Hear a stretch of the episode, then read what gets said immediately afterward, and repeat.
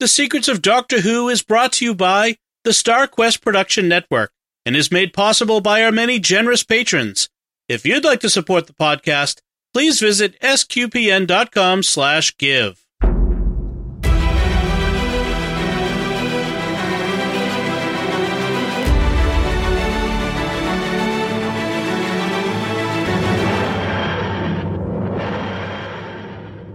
You're listening to The Secrets of Doctor Who, where we discuss everything about the hit BBC series Doctor Who. Today we're discussing Cataclysm, the second part of this Big Finish Ninth Doctor adventure. I'm Father Cory Sticha taking over for Dom Bettinelli this week, and joining me today is Jimmy Akin. How's it going, Jimmy? Howdy, Father Cory. Before we get started, I'd like to encourage you to get your very own Secrets of Doctor Who t-shirt or phone case or more by visiting sqpn.com slash merch. Also, another show here on SQPN you might like is The Catholics of Oz, which you can find at sqpn.com.oz. That's OZ, or as they would say in Australia, OZ. You can listen to that show there at sqpn.com. So today we are talking about uh, Cataclysm, which is the second part of this three part serial from Big Finish. It's the new Big Finish Ninth Doctor Adventures. Jimmy, would you like to give us a recap? The last time the Ninth Doctor was caught in the gravity well of a neutron star, and it was filled with monsters known as Ravagers that will eat all matter in the universe through time eddies. The Doctor manages to escape by plunging the TARDIS into a time eddy. He then tracks down and rescues temporary companion Nova from having her brain wiped on an unknown planet ruled by flying drones. He and Nova then go through another time eddy to find Audrey, the CEO of the game addicted Sphere of Freedom, but they arrive too late. The Ravagers have gone out of control, and the universe and time itself will forever be destroyed in five seconds. Audrey says this is the doctor's fault, and she was trying to stop this from happening, but at an earlier point in time, the doctor set the cataclysm in motion. The doctor and Nova then go back in time to try to find a way to stop it and they encounter a younger version of Audrey on the planet Tarlesia. Young Audrey is just a technician scientist, but she's found a Gallifreyan control node, which is a device that can be turned into a weapon. And the president of Tarlesia orders her to use it to save their planet from the Ravagers, who are menacing it in the current time zone. Meanwhile, the Doctor and Nova develop a plan to stop the cataclysm that will destroy all of time they need to get a bunch of the drones that wanted to brainwipe Nova and then use them to track down all the time particles that are currently filling the vortex with Ravagers and time eddies. The Doctor appears as a mental hologram to Audrey, who is in the process of using the Gallifreyan node to attack the Ravagers. She blasts them with temporal energy to de evolve them, but they just absorb the temporal energy, and the Doctor says that this was the moment that everything went cataclysmically wrong. The end. Oh, very good. Now it's, it's interesting. Uh, we've got three major characters other than the Doctor who are, I guess you can call them kind of companions. One of them, Nova, does is a technical companion, but then we've got Lieutenant Faraday and Captain Halloran who literally show up for about thirty seconds total. Uh, Faraday's yeah. up in the fu- he's in the future in this battle battle center fighting with robots and I kind of had to chuckle because he figures out a weakness of the robot is the flashing eyes, which if you've ever played any of the old 8-bit video games, especially like Contra or something like that, the flashing thing was your key of that's where you hit. Oh, so, really? Yeah, it, it's so like, uh, uh, like I said, you know, so a lot of the old video games, Legend of Zelda, some of the other ones that you, you, you hit the point that of weakness that would flash at you. So I wonder if that was kind of a callback to that. Uh huh. Um, so, so he's becoming victorious in this, this battle arena, but that really is all we see of him. And then Halloran is back in 1959, still fighting the, the Roman soldiers throughout the streets of London. Although now, since the doctor's not there, they, there's no automatic translation between English and Latin. So you've yep. got Dan Starkey shouting in Latin. Yep, exactly. Kind of in the background, but yeah, it's you.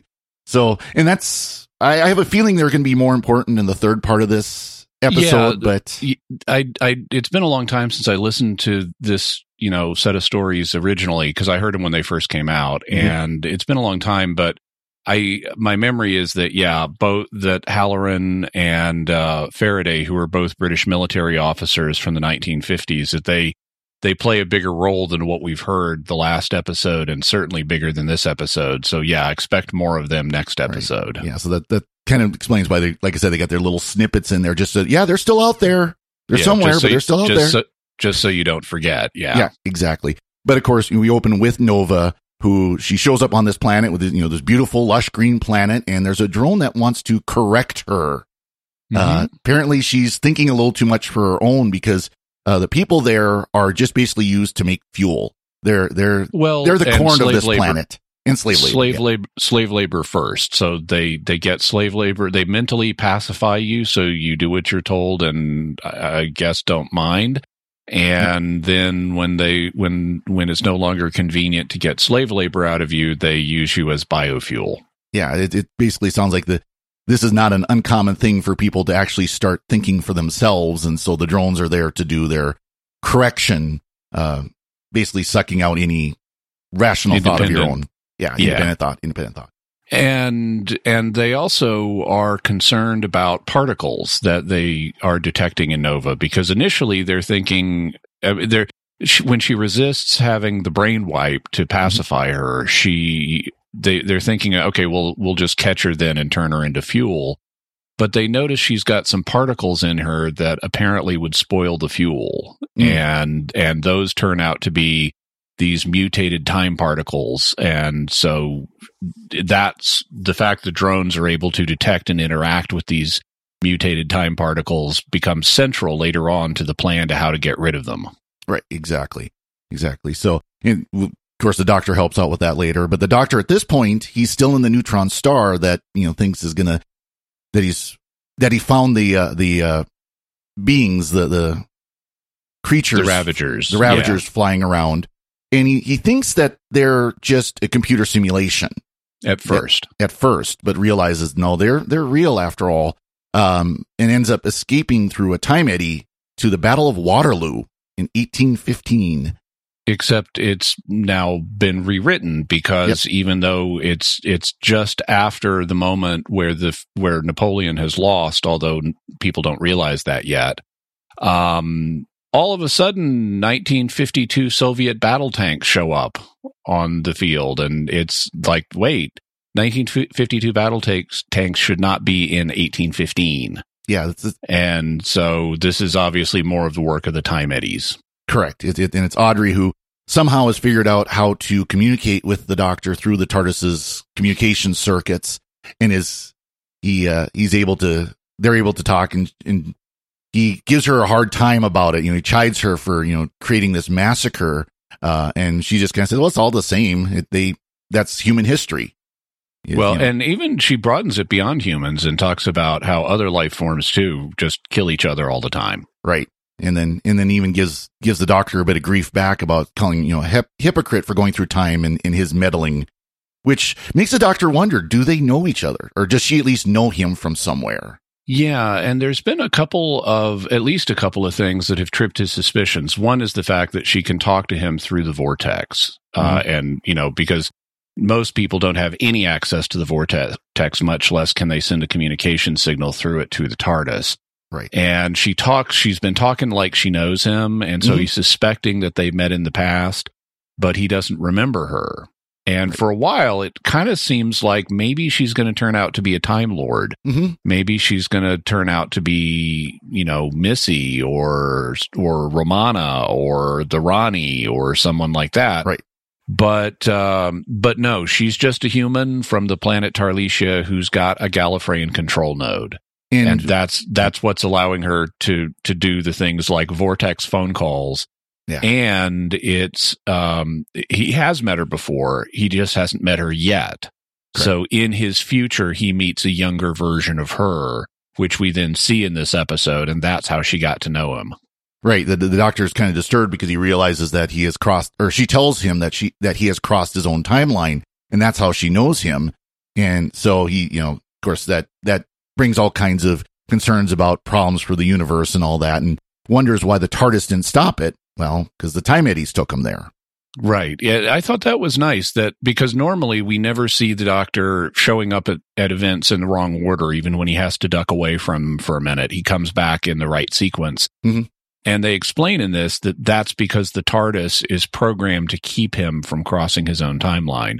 So it keeps him visiting the same time period in the correct order. But in this case, they didn't use the TARDIS's time travel abilities. They went through a time eddy. And so the TARDIS's, whatever they call it, buffers, safety Mhm. buffers are, are not, are not affecting the situation. So he arrived out of sequence. Now, if, if I'm not mistaken, that, that is from Classic Who that the TARDIS had some kind of way to prevent crossing timelines. And, and then, of course, you know, you have the Doctor Who, the, the five Doctor specials and things like that where it happens anyways. But I thought that was kind of a part of Classic Who. Well, they in Classic Who they definitely say you shouldn't cross your timeline. I don't recall them saying the TARDIS prevents it automatically, but they may have. They there may be a line like that in there somewhere that I just don't remember. Yeah, it's, I, I thought I remember hearing something like that, and maybe it's just uh, one of those things that you you read out off of canon and it gets stuck Mhm. in your mind. So By the way, speaking of this kind of timey wiminess, um, so last episode we had a kind of timey wimey structure to the plot. Mhm. In that it, we had a framing narrative, and then the rest of the story was told in flashbacks that Right. walked forward in time. This time, it's a linear forward narrative, largely from the Doctor's perspective, with occasional cutaways to companions. So this time, we don't have a, we don't have a timey wimey story structure but we do still have some some time travel that's relevant to the plot in that the doctor is meeting Audrey out of sequence now, Mhm. but the story is not out of sequence. right, and and Nova is picked up fairly quickly because the Doctor gets gets to the point you know, is able to track her via through time via her DNA and uh Which Goes he and got her up. from from the Sonic, yeah. Yep. And then there's a kind of interesting thing when they go to find Audrey through he uses the same technique to find Audrey and then duck through the right time eddy to get to her using her DNA because she patted the TARDIS Mhm. in the previous episode and apparently the TARDIS will suck up your DNA if you touch it. So is so uh so that's how the TARDIS got her DNA. All she had to do was touch it. I was gonna say he must have learned it from the the Dalek in in the first uh ninth Doctor Dalek episode, but that was after this. So uh it's a trick Mhm. that maybe the Dalek learned from the TARDIS. Who knows? Yeah. But uh, but yeah, it's it's it's kind of interesting effect. You know, being able to read the DNA traces off of the the time eddies and use that to to find the different people. So uh, yeah, so after picks up Nova and escapes from that planet, they head back to the Central Arc to try to try to stop Audrey, the sphere but- of freedom. Yeah. yeah, Spear of Freedom. Um, try to stop Audrey, but of course, by this point, it's too late. Um, he, he's, because he's arrived in the wrong order, it's causing him to cross his timelines. And now the universe is going to go boom in five, four, three. Yeah, I like it when he realizes the universe has five seconds to live, and it's like Nova TARDIS now, Yeah. There's no explanation. Just get in there. and and then the the idea is they're going to somehow ride the shockwave of time's destruction backwards in time to the point of its origin and fix the problem there. Right. And that's what gets them to the planet Tarlesia and the young Audrey. By the way, one other bit of timey wiminess in this that I like is the Gallifreyan control node Mhm. is appearing twice because the doctor has an older version of the node and Audrey young Audrey has an earlier version of the same node. right. So and the two the two phases of the node when they're in proximity to each other interact in with each other and and which is significant to the story. But I like how we have the same node at two different points in its own history in the story. And at one point Nova says, "Well, why can't you just reprogram this node so the disaster doesn't happen?" And the doctor is like, "Well, I could, but it wouldn't matter because I've got the older node after the disaster is caused. We need the younger node to do that." Correct. Yeah. And in this, this that he picks up from the Central Arc right before they have to escape it. Um, and so that's how he figures out that this connection. Cause when he, when they get to the planet and they run into the, the younger Audrey, the two nodes interact with each other. And it Mhm. actually, it actually kind of whammies the doctor a little bit. Yeah, he starts to kind of get confused and like like he's in the process of fainting or something. Mm-hmm. And then when when the other node has some distance, he comes back to normal. And that's kind of a hint that this is Gallifreyan technology. Right. Young Audrey also says that they found it at in space somewhere as a um in like the remnant of an, some ancient explosion. Mhm. And they don't really say what they haven't said at least yet what that explosion involved.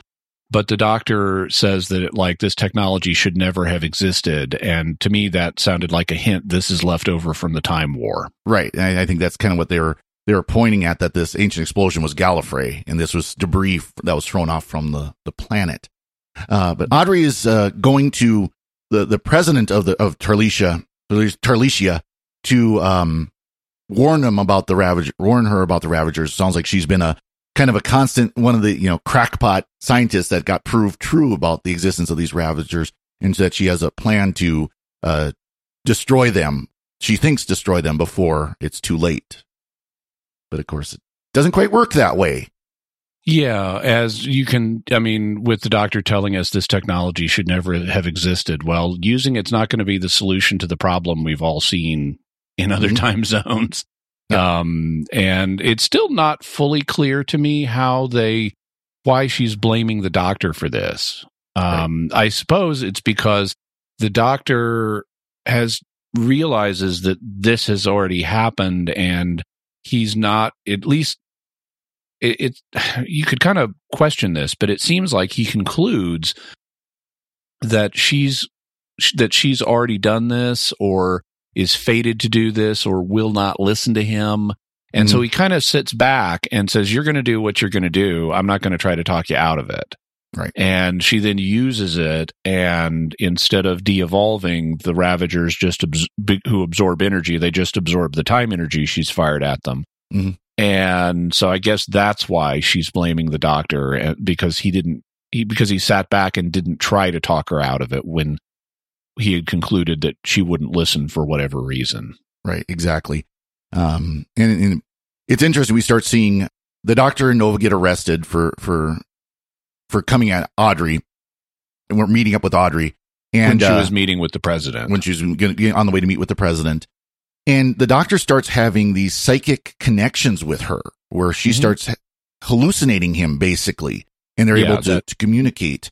the mental hologram I mentioned. Yeah. Yeah. It's, it's psychic connection. Yeah, and and at the end he says, "Make the mistakes you're going to make." You know, basically just keep going, and he's going to figure out some other way. And that other way that uh, he figures out is to use the drones, as you mentioned. The drones pick up the time particles in Nova's head, and so um, figures out that they can go and if they get enough of the drones, that they can send the drones out to basically vacuum up all the time particles before it causes the problem. Right. And they need to go back in time to do that when the drone, when the time particles aren't infesting everything. It's like when they're first released, we need to catch them with the drones. Right. Exactly. So, and that's where we, where we leave off, uh, is Audrey activates the device, the Ravagers absorb the temporal energy, and the doctor goes to grab the, uh, grab the, the, the, the drones. Flying, the flying drones to catch the time particles the node is emitting. Yep. Yeah. Exactly. Got a lot of technological devices running around here. Exactly. Exactly. So, is there anything else on this one you no, got? I, I think it's uh, I think it's an interesting story. Um, I liked hearing, and back when I first listened to it, I really liked hearing Christopher Eccleston back as the Ninth Doctor because Mhm. he feels like the Ninth Doctor. It feels like he's back. Um, but the story is one that I think it is not my favorite Big Finish story. I tend to prefer the more self-contained ones, Right. Where they they give you a whole story in an hour, and yeah, there's some continuing thread that they use to pay off in the final story of the set. Um, this is much more connected. It's much more like three acts of one big story, Mhm. and I it, it's it's it's okay. Um, I think it's a little confusing to listen to it at points. Like in this episode, we have just these very brief encounters with Faraday and Halloran, and there wasn't a lot of them in the first part. And so you've got to remember who they are. And yes, it's just a memory jogger in this episode, but nobody like calls them by their names. Mhm. and because they're they you, at least with uh, Halloran, nobody calls him by his name because he's in this robot arena in the future. Correct. And so there's no one there who knows his name to call him by his name. He's just the guy fighting the robot down in the arena right now. And you've kind of got to, oh yeah, I remember this guy, but it you don't have the audio reinforcement of two characters talking to I mean he's he's kind of talking to a robot that doesn't really talk back. Right. And so you don't have the exchange of information to re-identify and oh yeah, I remember when Halloran, you were brought here to this robot arena and you know, there's nothing like that to to explicitly remind you of what's going on. So I think it can be a little hard to follow for some of these bits, but the overall thrust of the story is something that you you do follow and how I regard um, the set on this re-listen will depend on how well they pull everything off next episode. Right. Um, if they if they give us a good, satisfying finish, I will be happy. If it's still a little thin, then I it'll be okay, but I won't be as happy as if they really give us a good ending. Right. No, I, I agree with you. And I, I mean, I, I kind of like the idea of them doing a, like a three part story, but it was just, it was kind of an unexpected that it was a three part story. We, we kind of went into it thinking this was standalone. It's like, oh yeah, this was actually, you know, part one of three. And then of course now we're in the middle of that.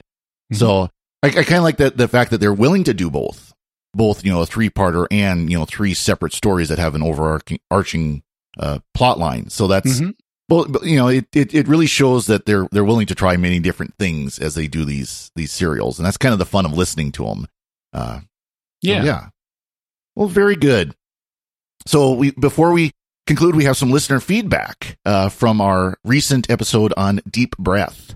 Uh huh. Tammy LML on YouTube says, great episode, guys. I loved revisiting Deep Breath with y'all and really wanted to go back and rewatch it myself. Just one little flaw for me. I really wish this had come with a spoiler warning for Picard. I know it it isn't a brand new show, but not all of us have been able to watch it yet. Otherwise, really enjoyed this, especially the intro and outro with Missy. Yeah, I I w- I I really love the the Missy sets that they've done, Oh, and so I had that in mind before we did this. As I, it, it would be fun if we started with our initial audio from the first episode we did of Secrets of Doctor Who, and then have Missy interrupt it to get us Yep. back on track. Um, and then we use Missy again at the end, and it's I, Michelle Gomez as Missy is just so much fun, including in the big finish sets, and so we used a teeny bit of audio for that. I'm glad you enjoyed it. Yeah, absolutely. Yeah, M- Missy's time in uh in New Who is so short uh, on on screen, so to have her on Big Finish is is a lot of fun. And and you know with, with spoilers, and yeah, admittedly, I'm one of those that you know if it's a year old, mm, at that point you've had enough time. You know, I'm kind of surprised you haven't been spoiled by by it for now. So I, I you know I, I'm not one of those that's like it's brand new, it just came out, so I'm going to spoil you on it. I'm not going to tell you about season two, you know, but you know. Uh, I'm I'm I'm a little not as uh, generous with with spoiler warnings as maybe others are. I guess. Well, and it depends. I mean, there are different sensibilities about that. And so it's unfortunately, you know, different people will have different preferences, and that's understandable. So we understand that. Oh yeah, yeah, absolutely. I mean, it's it's not like I've I had someone who who was like, you know, Stargate SG One. You spoiled me on Stargate SG One. It's like it's a twenty year old series. I think we're past that now. More than 20 years More old 20, 25 year old series. I, I think we're past that now. So no, I understand the concern too. So, but we, we appreciate you listening and appreciate your, your comments. Yeah. Um, we'd like to take a moment to thank our patrons who make it possible for us to create the secrets of Doctor Who, including Michael C., Warren C., Matt B., Ricardo G., and Mary B. Their generous donations at sqpn.com slash give make it possible for us to continue the secrets of Doctor Who and all the shows here at StarQuest. You can join them by visiting sqpn.com slash give. Also like to thank Victor Lambs, who edits this show every week. Jimmy? Well, I just wanted to mention so this week you and I are here and Dom is not. And as he's noted, he has this whenever you say, How's it going? which is your Mhm. typical greeting, he has this inbuilt reflex to want to answer, you Right. know, as if it's as if it was a literal question. And this time you you're hosting and you said to me, How's it going? And I just said, Howdy, Father Cory. And it was a perfectly natural interaction. Exactly. And so, so So take that, Dom. Yeah, we can we, we can interact naturally. You don't have to answer the question literally. we give you a hard time because we love you, but yeah, yeah. So that's it from us. What did you think of Cataclysm? Let us know by commenting on the show at sqpn.com or the Secrets of Doctor Who Facebook page, or send us an email to doctorwho at sqpn.com. We'll be back next time when we'll be discussing Food Fight, the third part of this Big Finish Ninth Doctor adventure. Till then, Jimmy Akin, thank you for joining me and sharing the secrets of Doctor Who. Thanks, Father Cory. And once again, I'm Father Cory Sticha. Thank you for listening to the secrets of Doctor Who on StarQuest, and remember, I never said I was nice.